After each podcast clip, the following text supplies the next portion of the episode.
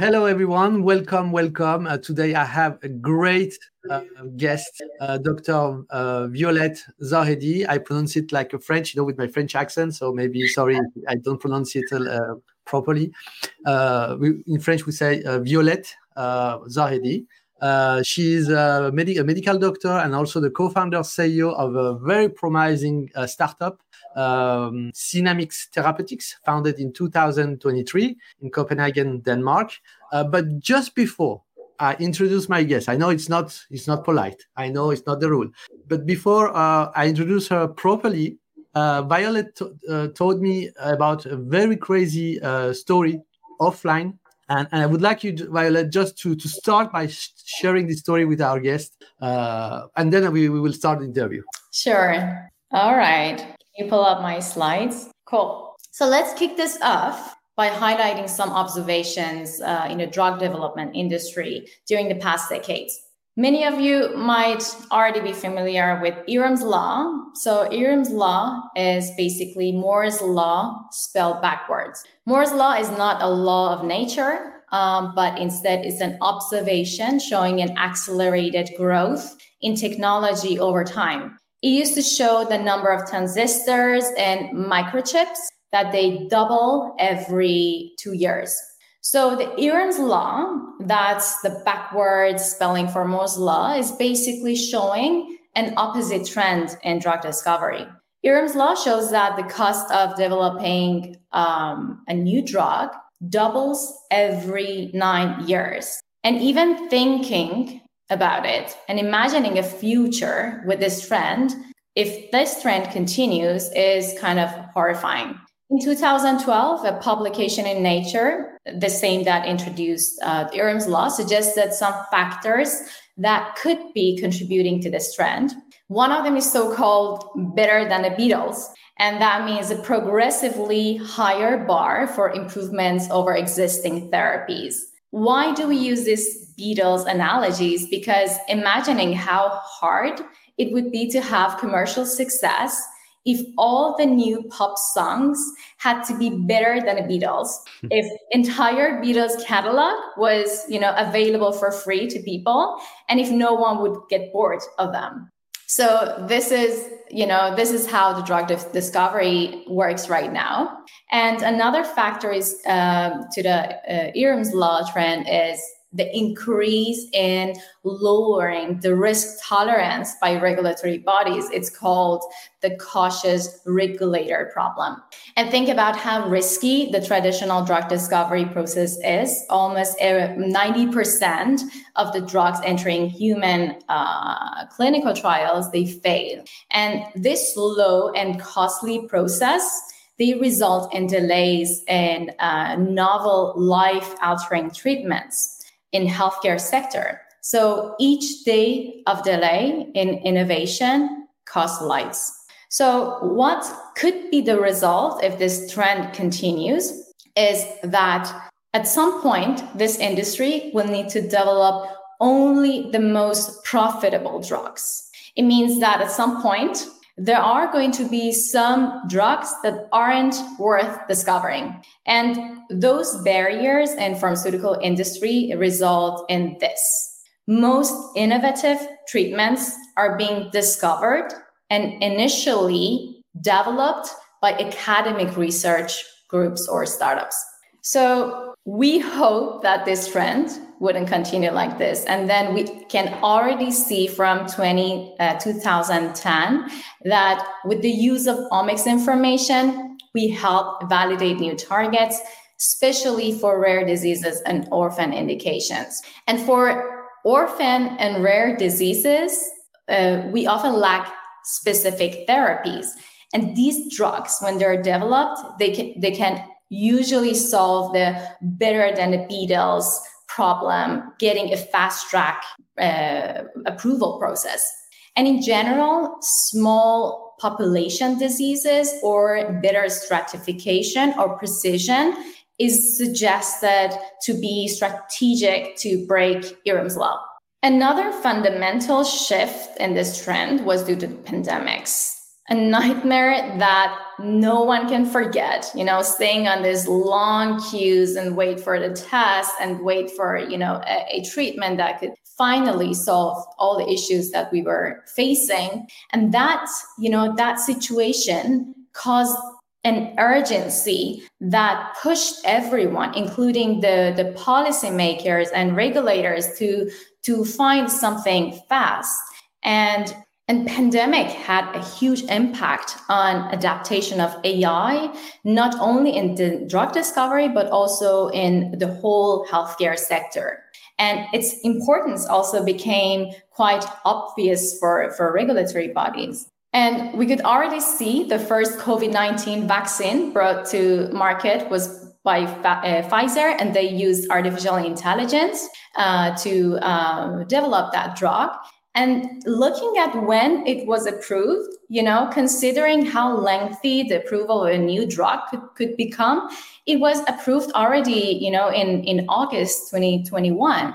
And that shows that we could use some innovation and we could, you know, push uh, above the boundaries that we uh, already had in drug discovery. And what was the result for Pfizer when, you know, when in 2020, uh, Pfizer's top three sellers went off patent. And what we can see from you know the 2021's revenue, it was doubled compared to 2020. So it shows you know the, the, the great potential that AI can bring also to the market by you know uh, creating this faster uh, processes.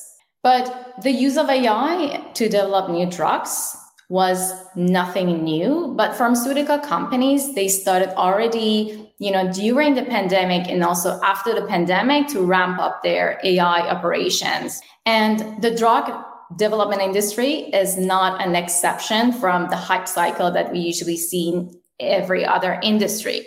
So looking at the gartner hype cycle on the left we can see an increase the the the y-axis is expectation. So we can see an increase in the expectations already picking from 2020 uh, uh like increasing in 2020 and picking at 2021 and suddenly declining during 2022 being at the lowest at you know the current time in 2023 and you know the the number of deals in ai drug discovery to the right kind of confirms this trend.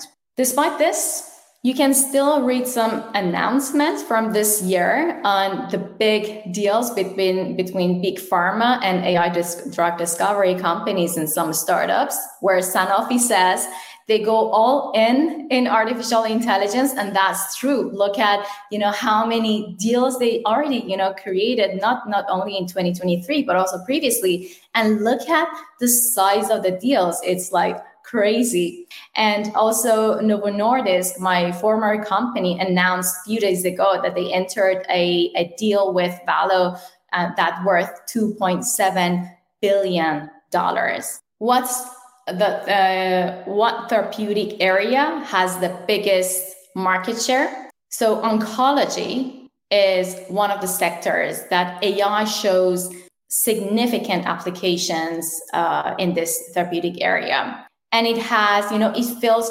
almost half of the market share and it's expected to grow further in future. And cancer is a complex biological problem. And despite, you know, all the advances that we can see, 90% of death is due to, uh, because of cancer, is because treatments aren't working. So something is missing here. But for us, in Synamics, it's not only about, you know, this big numbers. It's not only about the business. For us, our moral obligations are towards the mother that has just given birth, has to be there for her baby, but instead needs to fight against her breast cancer. For us, it's about the mother of six beautiful kids who needs to leave them behind. She died of cancer because her therapies weren't working. And for us, it's because this dad is trying to stay, you know, to support his son, trying to do whatever he can do for for the health, for bringing back the health of the kid. But instead, the only thing he can do is getting a scar matching tattoo to show the support that's needed for his son. So this is more than a business for us because half of us are expected to be diagnosed by cancer at some point in our lives or we'll see at least one beloved family member that we need to fight against this disease. So here is um, the end of my presentation. Uh, let me bring you back on screen. Okay, we are back. Thank you very much, uh, uh, Violet. Um, indeed, uh, it's maybe the most important um, era someone can commit as an entrepreneur and also uh, as a business uh, in terms of business the, the, the, market is huge and the needs the needs and demands of the market it, it's also huge and growing because of the growing of the human population. So um, thanks uh, thanks again for this uh, um, pre-introduction of uh, our discussion. So maybe now uh, we want to know you better and see uh, and to understand who are you and where are you from and why uh, you know because I, I love to understand the path, the journey of my guest and why they, they choose the study they, they, they, they followed. Why you, yourself you studied you studied medi- medicines, um, med- uh, you you entered med- um, uh, university and to, to to study medicine and not maybe not chemistry. I don't know, astrophysics or something else. Uh, was you already uh, very, um, how can I say, very interested by uh, medicine when you were a little girl, or, or did you choose to become? A, did you choose to become a doctor uh, at, at the last day of the high school? How how how was your um, how can I say the, the how the seed grow in your mind to become a doctor? Sure. So, first of all, um, I'm coming from a small city in north of Iran called Gorgan. I'm the only child of the family. My father is a medical device innovator, mm. and my mother is a painting artist. So I, I, ha- I used to have a very strong, you know, attachments with my father, and used to spend a lot of time in his lab or like office and one thing that I learned from him that I carry with myself throughout my career is that there's no impossible in innovation. If we can't find a solution, it's because we didn't prepare enough. So we need to find, you know, the real problem. And if we find that, we can, you know, we can find a solution to to uh, any kind of problem. That's what I learned. So that's what I'm bringing, you know, to to our company, to Synamics. Impossibles are today are possibilities for tomorrow. That has been, you know, what we have seen in almost all the sciences. There were so many things that were impossible sometime, but they're like something very basic right now that you're not even thinking about that. So in terms of if I um, I already knew that I'm going to become a doctor. I knew I wanted to create something, you know, create impact mm. since I was a child. But you know, for for those of you who are familiar with Persian culture, in Persian culture, there aren't alternatives. Either you need to become a physician, a doctor, or you need to become an engineer. You know, when I was little, engineering was only for boys, so that wasn't an option for me or you had to become a lawyer. So I had to choose between one of them, one of the three, and I chose medicine. But I loved always, I was, I, I love to help people. I loved, you know, to think about saving lives. Um, mm. So this is basically the background. So, um, so your father was your your mentor uh, or the role model, you know, uh, with the bringing bringing you in his lab, and you you you watch him, uh, you know, doing his stuff, his engineering stuff. Uh, um, and th- he was a, a, real inspiration to your show path right yes exactly fantastic and then you you entered at university in iran or outside of iran where did you study yes. medicine so i studied medicine at, at one of the uh, top university medical universities in iran and uh, you know, entering medical universities uh, is a big challenge. Um, you know, considering the the population and how many people with this you know background that i told you how many people want to want to become a doctor. So that was you know that was very challenging but i dedicated a lot of a lot of time to um, to study and prepare for that. So i studied at shahid beheshti university in the capital spending almost eight years there. Um, so this is the background about my university. And um, how was your study? I mean uh, uh, because once again uh, there are so many uh, era to, to study and to discover in medicine. You know, there are so many specialties, so many way to do medicine, to, to, mm. to, to, to, become a physician. You can be a legist, you know, uh, and working on dead people. We can be, uh, uh, uh I don't know, a specialist in, in surgery. And how did you manage to, to find your way, your path in the, in the medicine world? Because it's huge. Yeah. So, you know, when you start or like even before you start studying medicine you have a huge expectation yourself and mm-hmm. huge ex- expectation of what you can become when you're a doctor you're going to save lives but in reality when you start you know already in the first years you start to find out well this is not only about me. This is about you know it's like a, a car mechanic that needs to fix a car without any tools. You can't do that. You need tools. And those tools are basically the treatments that we have available or you know the medical devices we have available. If that's not available we don't have any options for patients. And that was kind of like my frustration. And i wanted to become a part of you know the team that was bringing the innovation for patients. I hated to sit in front of a patient and say well i know your disease is kind of like you know it's awful uh, but we don't have any treatments for that. That's you know something you need to live with for the rest of your life. And that was you know still up to today for me it's one of the most difficult discussions to have with patients we have a question uh, by by Divya. Divya, we will answer the question just after. Uh, is is the is the subject of this of this talk? So be patient. We will talk exactly about that subject.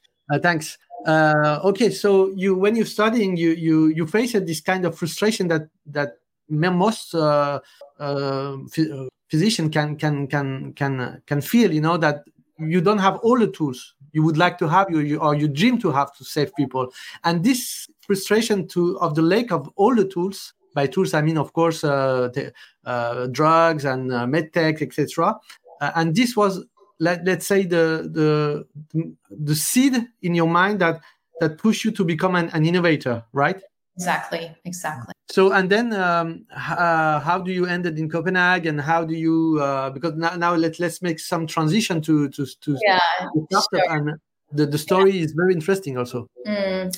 So what brought me to europe wasn't my studies or anything in that sense i i met my italian husband in iran um, you know, and that was the reason why we moved um, quickly after I graduated. We moved to Italy, and then his job brought us to Copenhagen, and that's you know that's where I am right now, basically having spent the last 10 years of my life here. Uh, and I see that you also worked for Big Pharma, so you are very um, experienced with how uh, this, this industry works also inside yeah. Right. so when i when i came to um, so when i first moved to italy i had to learn you know italian and started you know trying to find my way into clinics or you know the, the future path career path.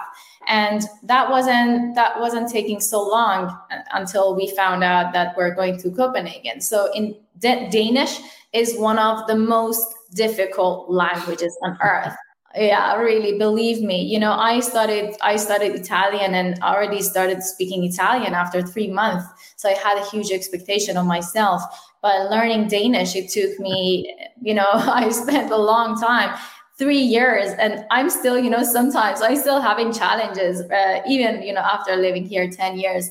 But yeah so when i came to it was of course a new country a new language a new environment and also a completely different healthcare uh, you know system that what I was used to uh, work in in Iran.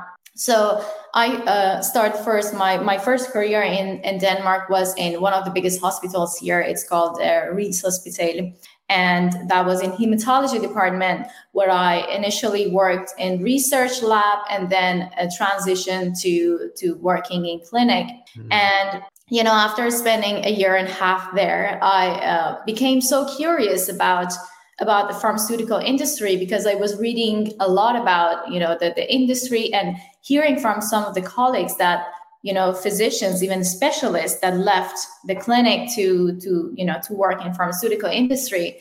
And in the beginning i was like okay what can a doctor do in a you know pharmaceutical business? Because it's pharmacies drugs and i'm not a pharmacist So I started, you know, asking people around me, asking asking colleagues or some people that were already in the pharmaceutical industry about this, you know, this career path, and I found it quite uh, you know quite exciting and different than what i used to you know see in the clinic. And that's when i started you know i, I got my first job in the headquarters in novo nordisk in denmark I started working as a pharmacovigilance, uh, you know, um, safety physician. My first position in Novo, and um, after two years, I, I, like to really, I like to, you know, uh, try different different areas also in the pharmaceutical industry. And after some time, I started working in uh, medical affairs getting a little bit closer to the business where i also you know was so passionate about how can i connect science and business? And that's the perfect place for uh, you know someone who has passion for both of them. That was where i became the global medical manager in novo nordisk and working with one of the you know one of the blockbusters semaglutide and diabetes and diabetes. And um, so working in headquarters has a lot you know has a lot of positive aspects but nothing is without you know also challenges or like negative ones.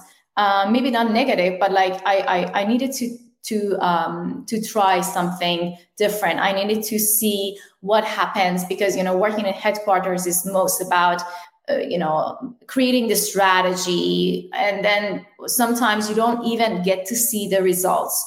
So I wanted to see what happens when we create all these strategies spending all of our you know time here preparing and planning what happens? How people execute all these strategies and you know in affiliates.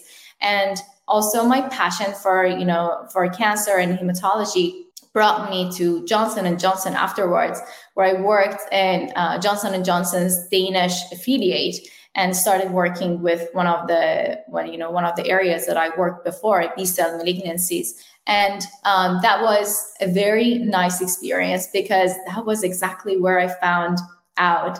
When I, when some of my colleagues in affiliates or like region was saying this is a great strategy. This is a great planning but that's not how it works for us here in this country. It was like what? How can that how can that be true and that was, I found out the reason. So each country, each region is super different than the others in terms of, for example, reimbursement. And that's mm. not only about bringing a drug to the market or commercializing it that's just the start and then you need to you know negotiate and, and, and uh, discuss with with the government whether that drug could be reimbursed and thinking mm. about how cancer drugs are expensive if they're not reimbursed. Basically, patients can't get that. For example, in Denmark, you're not allowed to prescribe a, a drug that's not, you know, that's not reimbursed. So also, you know, giving me some perspectives about the challenges when you when you create a drug in uh, in a pharmaceutical company until it gets to to patients that's a long journey and and sometimes challenges are even after commercialization yes this in this uh, this is in this in industry is uh, heavily regulated and uh, regulations with a with a big s at the end because as you mentioned it every country has its own uh, rules uh, of working and allowing a drug to be to be prescribed or not and to be reimbursed. It's, it's, it's a very complicated for innovator.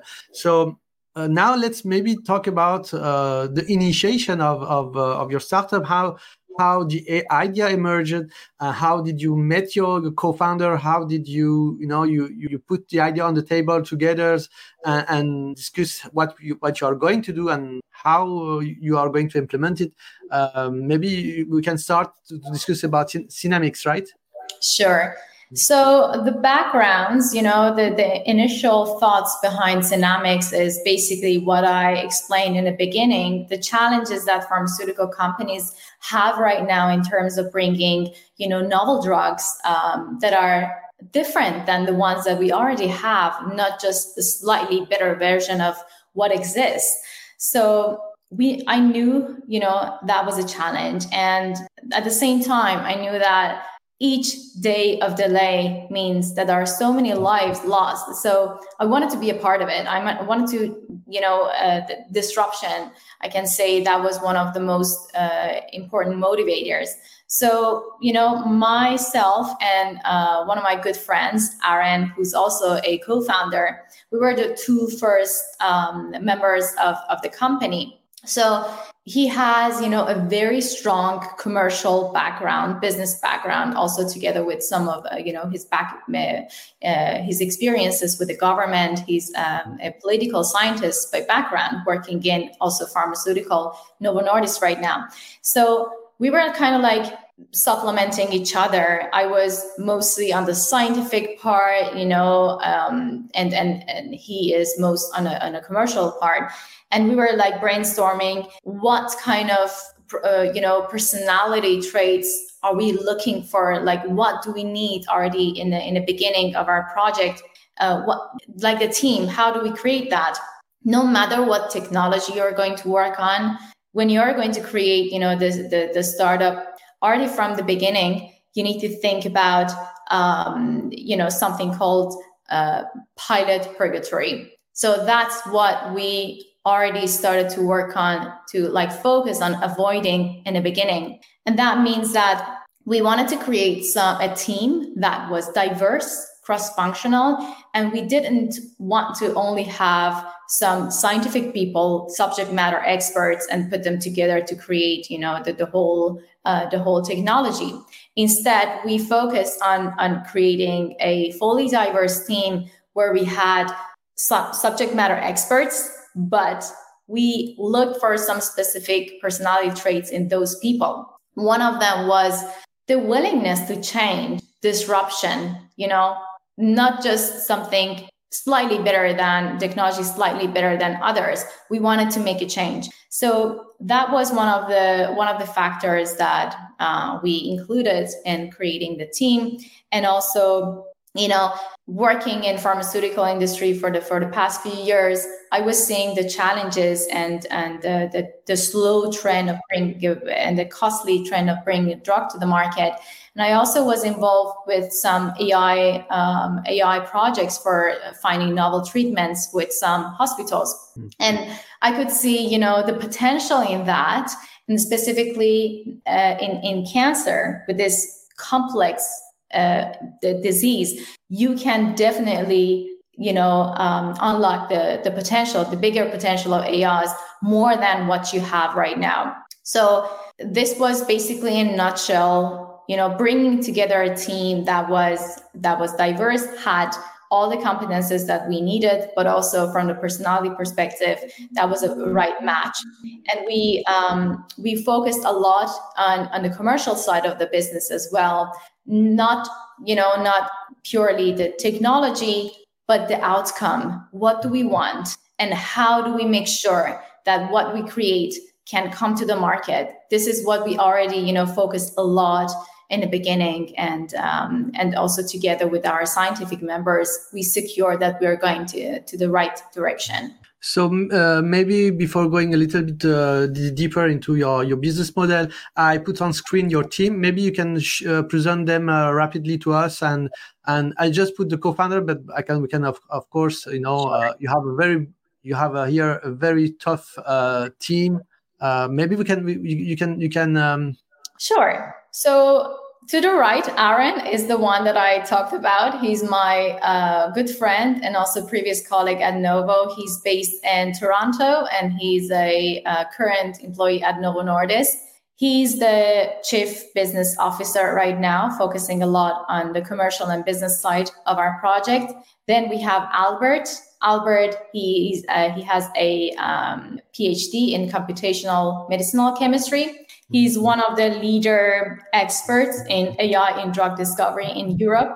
Right now, he's working at the University of Copenhagen as an associate professor. He's the award winner of MGMS uh, in 2021. And he's actually today uh, giving a talk together with the CEO of Exscientia at the same, um, at the same organization. Uh, Helder, he is a um, molecular uh, biologist and he is based in Brazil. He is an associate professor at a medical university in Sao Paulo and also leading a big lab. he's an expert specifically on the you know on the molecular side of the project that we're working on and um, yeah myself to the left so if you if you scroll down then i can introduce the two others then we have Lydie to the left you might know her. She's french. So she's um, a pharmaceutical executive with 30 plus years of experience in pharmaceutical business and, and the commercial. She's worked in uh, you know in tunisia and also turkey um, leading 400 plus employees at novo. And um, ali he is another you know advisor that we have he's an associate professor in the department of microbiology and immunology in the university of gothenburg in sweden um, he's a, a, grant reviewer for EU Commission, and he's sitting at many different pharmaceutical companies uh, you know, uh, in the advisory in their advisory board. So these are the two advisors that we have, and then we have the R and D team. To the right, you have Damini. She is a pharmacist and she has masters in precision medicine. And then we have Peter. He is based in Brazil. He's the postdoc at Haldor's lab, and uh, he's a pharmacist as well and a biochemist. And then we have Marianne. She's based in Canada and she's also working closely together with Albert on the computational chemistry part. Scrolling down again, then we have our fantastic data team. We have Meysam to the right. He is the data scientist, Amir in the middle. He's the data engineer, and Ali, he's our uh, data scientist as well. And this is also a quite diverse team in, in terms of data. So each of them has a specific strength in our team. Okay, perfect. Thank you very much for for this presentation. It's very important um, because um, the question that may, may let's say uh, uh, people who are used with, with startup uh, usually ask is, do you have an operational team right now uh, ready to you know to work or do you need to hire or to and so now you showed that you have a very competing and compelling uh, uh, team. So you are you are you're right now ready to to start to to deliver right? Or to so uh, um, what is your value proposition? So we, are, we you talk about AI etc but what is exactly what you are going to do and hmm. how are you going to do and for whom exactly? Right. So what the disease that we're going to target is you know in general it's cancer and it's mm-hmm. intractable cancer. And intractable cancer has you know several different definitions but you know in nutshell it's the type of cancer that's not responding well to diseases or is resistant to, to diseases uh, you know you can include for example the metastatic cancers um, as a part of it but also rare hematology cancers that don't have a, a treatment right now could be also part of it.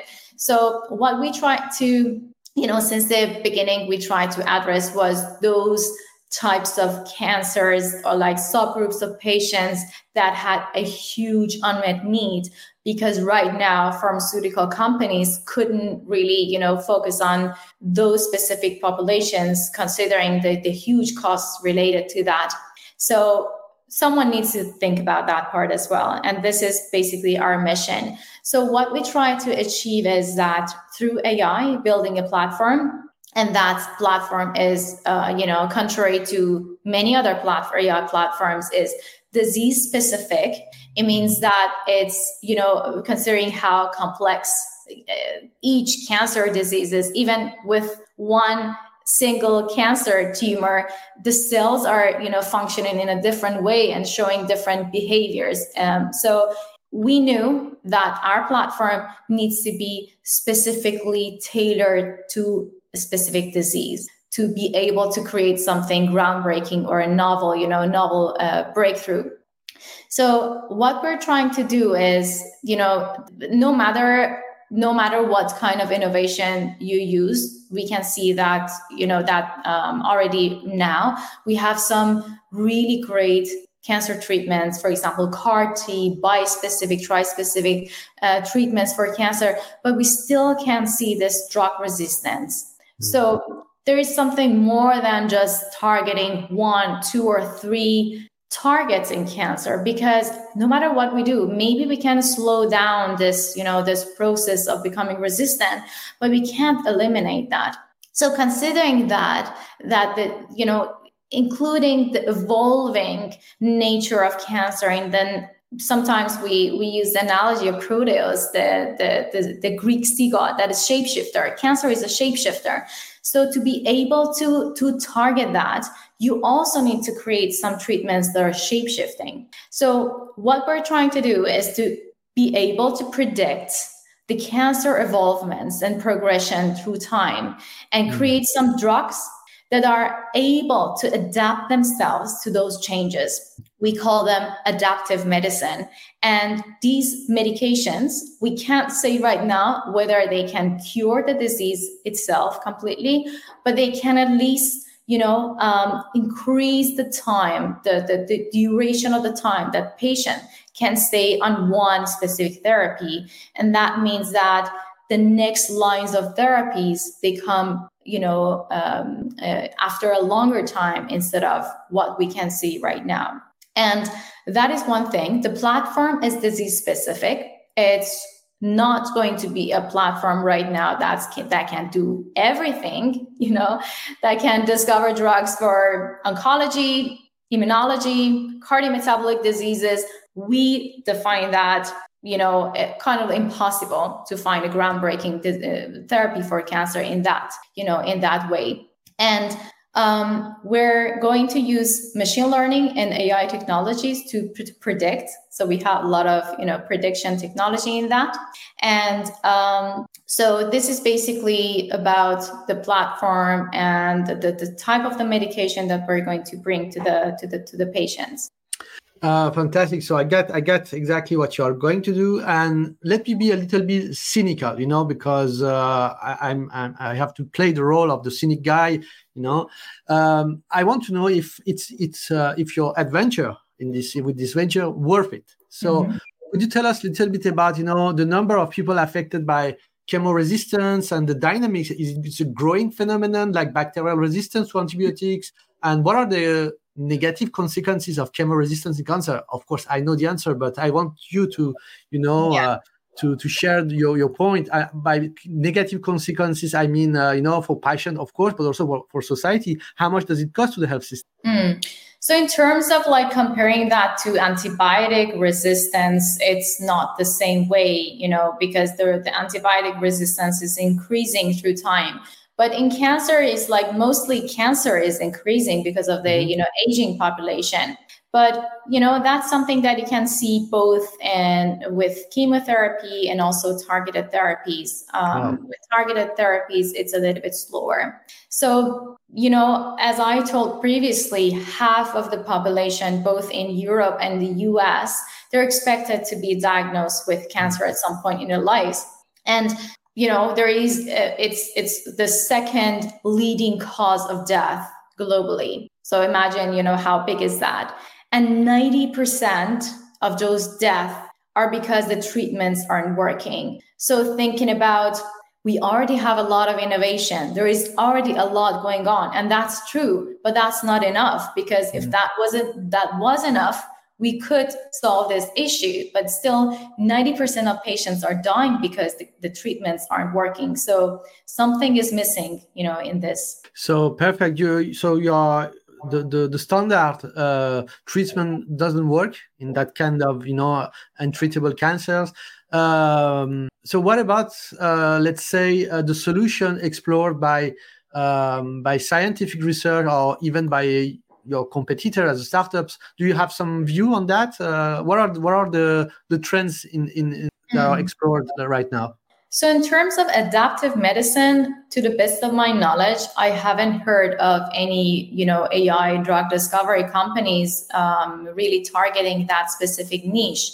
But I read about some research institutions in the UK that are working on this but they're mostly you know targeting one specific cancer target. So that's not you know that's still cancer is not about one target becoming resistant or you know that that, that is a multiple uh, that has multiple factors.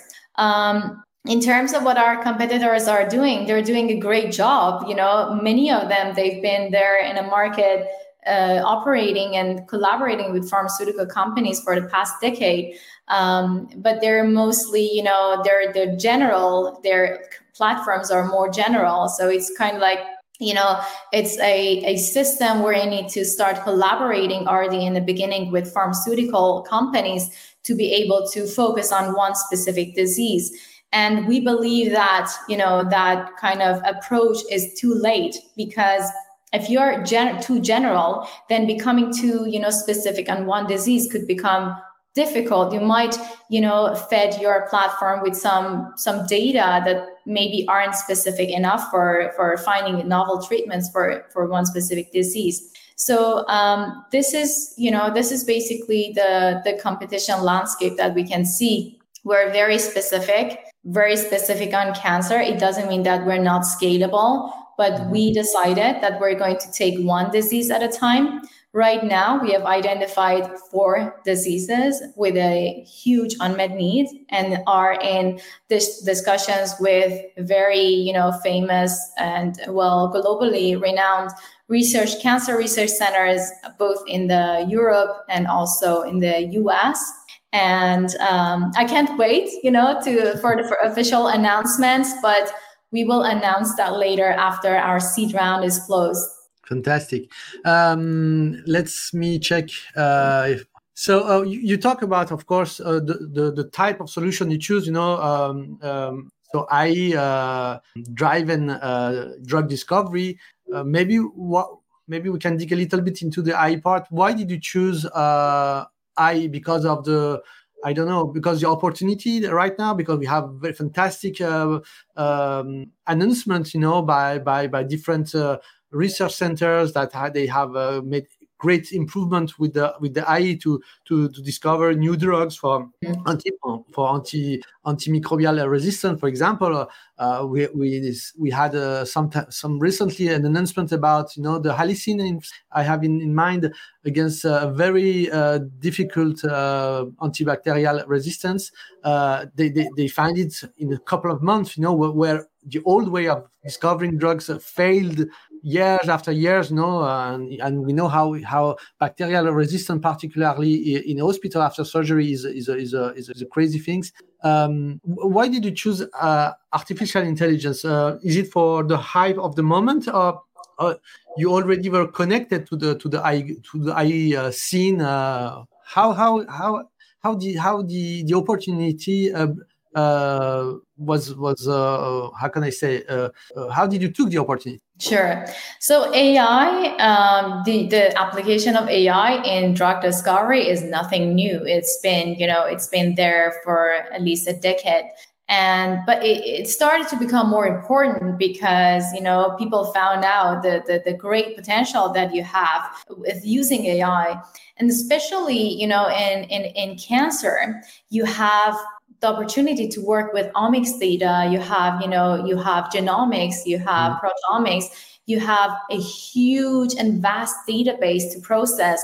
And specifically for our approach because we're going to use this predictive models by using you know a vast amount of data the only way that you can really you know to work with this data is by is, is by AI and machine learning. There is no other uh, traditional method to to to have a you know a, a similar approach to that. So yeah, and, and AI has been used in in the field of oncology for uh, you know a few years right now, even even longer, maybe even over a decade. So it's nothing new. And um, yeah, I, I, as I told you, I worked with some AI projects previously in, in uh, Janssen. And um, well, I, I, found out about the great potential that you can apply to, to the field of oncology there. Fantastic. Um, maybe some question about your the, the culture the corporate culture of Synamics um, because you showed your great team, but you're all um, a little bit remote, you know. Uh, so mm-hmm. how do you work? Uh, is it uh, do you have uh, I don't know a regular meeting over over Zoom? How do you, how your process of working together because it's always very important for for people who are interested by startup. Yeah, so I I worked you know in pharmaceutical companies uh, during the pandemic, and that was um, that was quite surprising to see how things you know went well um, in terms of operations. So that you know, especially in the beginning, where everyone was like, "We're not going to have face-to-face meetings. What what, what will happen?" But we were still like people were even working more efficient by working remotely because you could you know avoid commuting and and spending time to you know to to go to the work and book a place for a meeting and so on.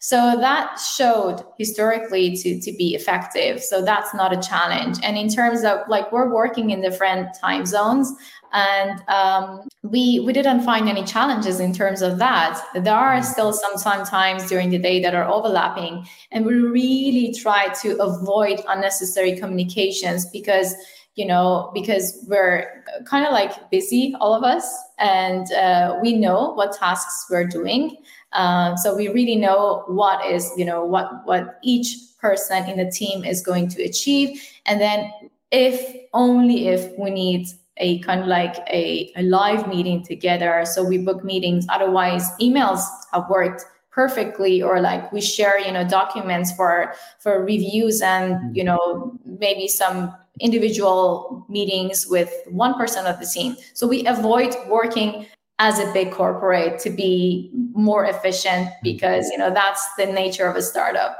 You know uh, i asked this question because we have all this mythological uh, image of jobs and wozniak working in the garage of the of the parents of Steve Jobs' parents. No, all all startup, particularly uh, the startup uh, founded by by senior scientists, senior uh, physician, uh, they are not uh, uh, teenagers, you know, in, in the garage. So it's yeah. it's a, it's an adult thing. It's it's a serious business, and they know how to to you know to work together with mm-hmm. all the tools now we have with the, with the digital. So it's great. That's why that, that was the purpose of my question. Um, yeah and right now, are you already? Um, uh, how can I say? Are you already uh, working on the sub? Uh, on a, are you? Are you? Uh, uh, are, did you start the the the, the car? I mean, uh, is, is is the motor is the is the motor turning? do you do? Are you? Are, are you waiting for I don't know maybe investor or something? Yeah. So we already kicked off, you know, the the mm. official um, official project already back in January this year and we dedicated a lot of time on you know preparations for the business side and also the scientific uh, part of the project and uh, we arrived to a point where we have you know uh, we're we're in the stage of negotiating with um, with some uh, research centers and hospitals and to be able to close those deals we need the mm. initial fundings in place and maybe I didn't mention that previously, but if we're going to talk about the business model itself, our business model is basically based on public private partnerships. And that's because, you know, the research has shown that top experts in AI and drug discovery are in academia. And, you know, at least to in Europe, you either need to choose a career in academia or you choose a career in a startup. There's no way, you know, nothing in between. And knowing that that there are so many talents in academia, and we need to tap into those, you know, hidden talents sitting in a in a one research center.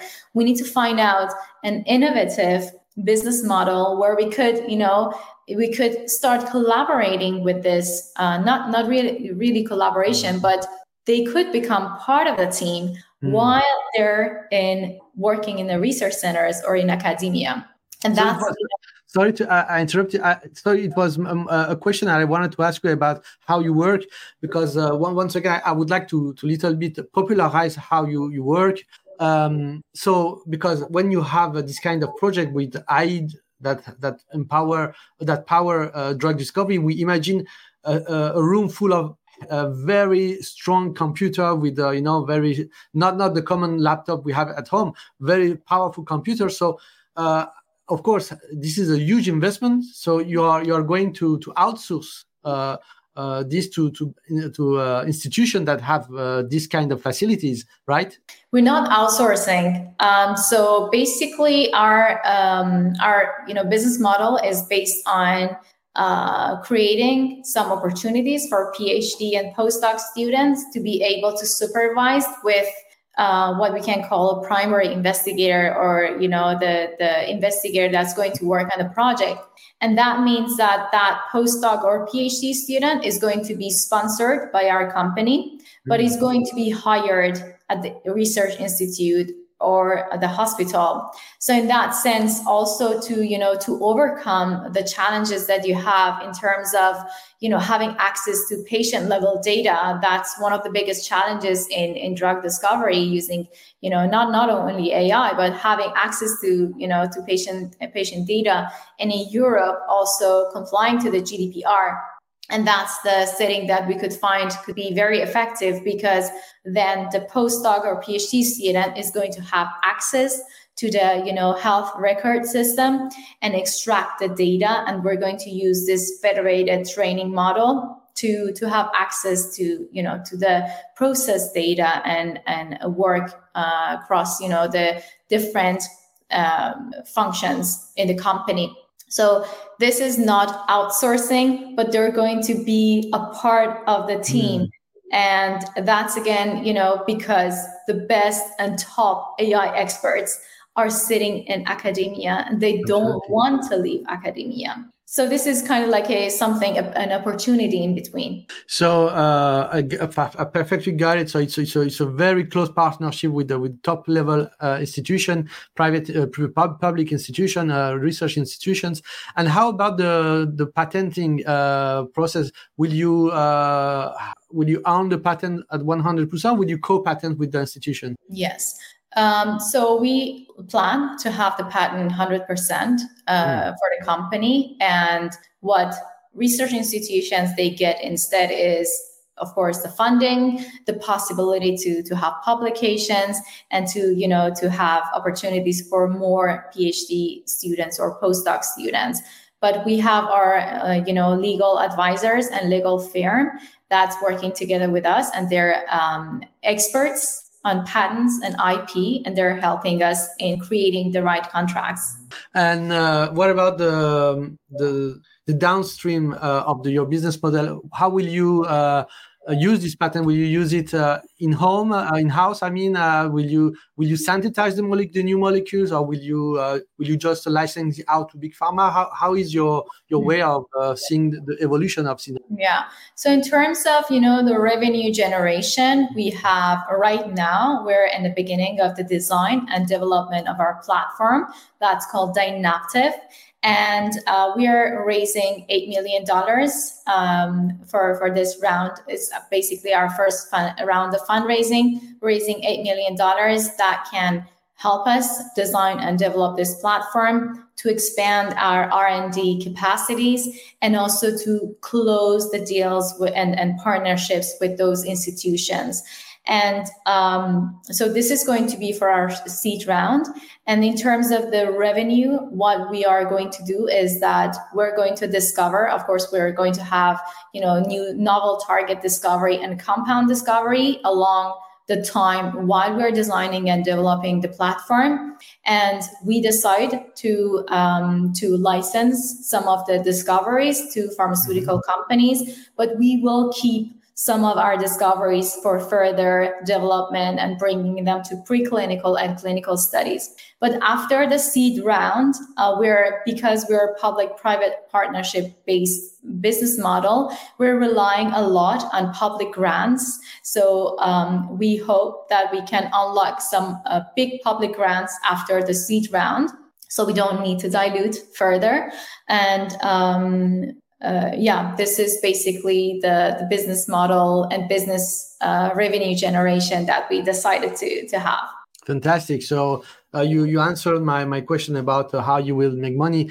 Uh, so you will you will also have so you will have a licensing out activity to big pharmaceutical company who who will take the, the the job you know to bring the molecule to synthesize it to bring it into to to to to, to operate the clinical trials clinical trials and bring the molecule to the market. But you will also keep some of some of the design for yourself and you will do everything by yourself you know uh, yes designing because, Yeah, Sorry, because go ahead, go ahead. contrary contrary to other AI drug discovery companies, we're disease specific. So we already know what disease we're going to work on already in the beginning. And because of this, you know, partnerships, we also have access to patient data. Mm. And for cancer, you know, real life data is one of the most important factors to bring in, not only the clinical trials, because, you know, that's not uh, that's not that doesn't include all the necessary informations that we are looking for.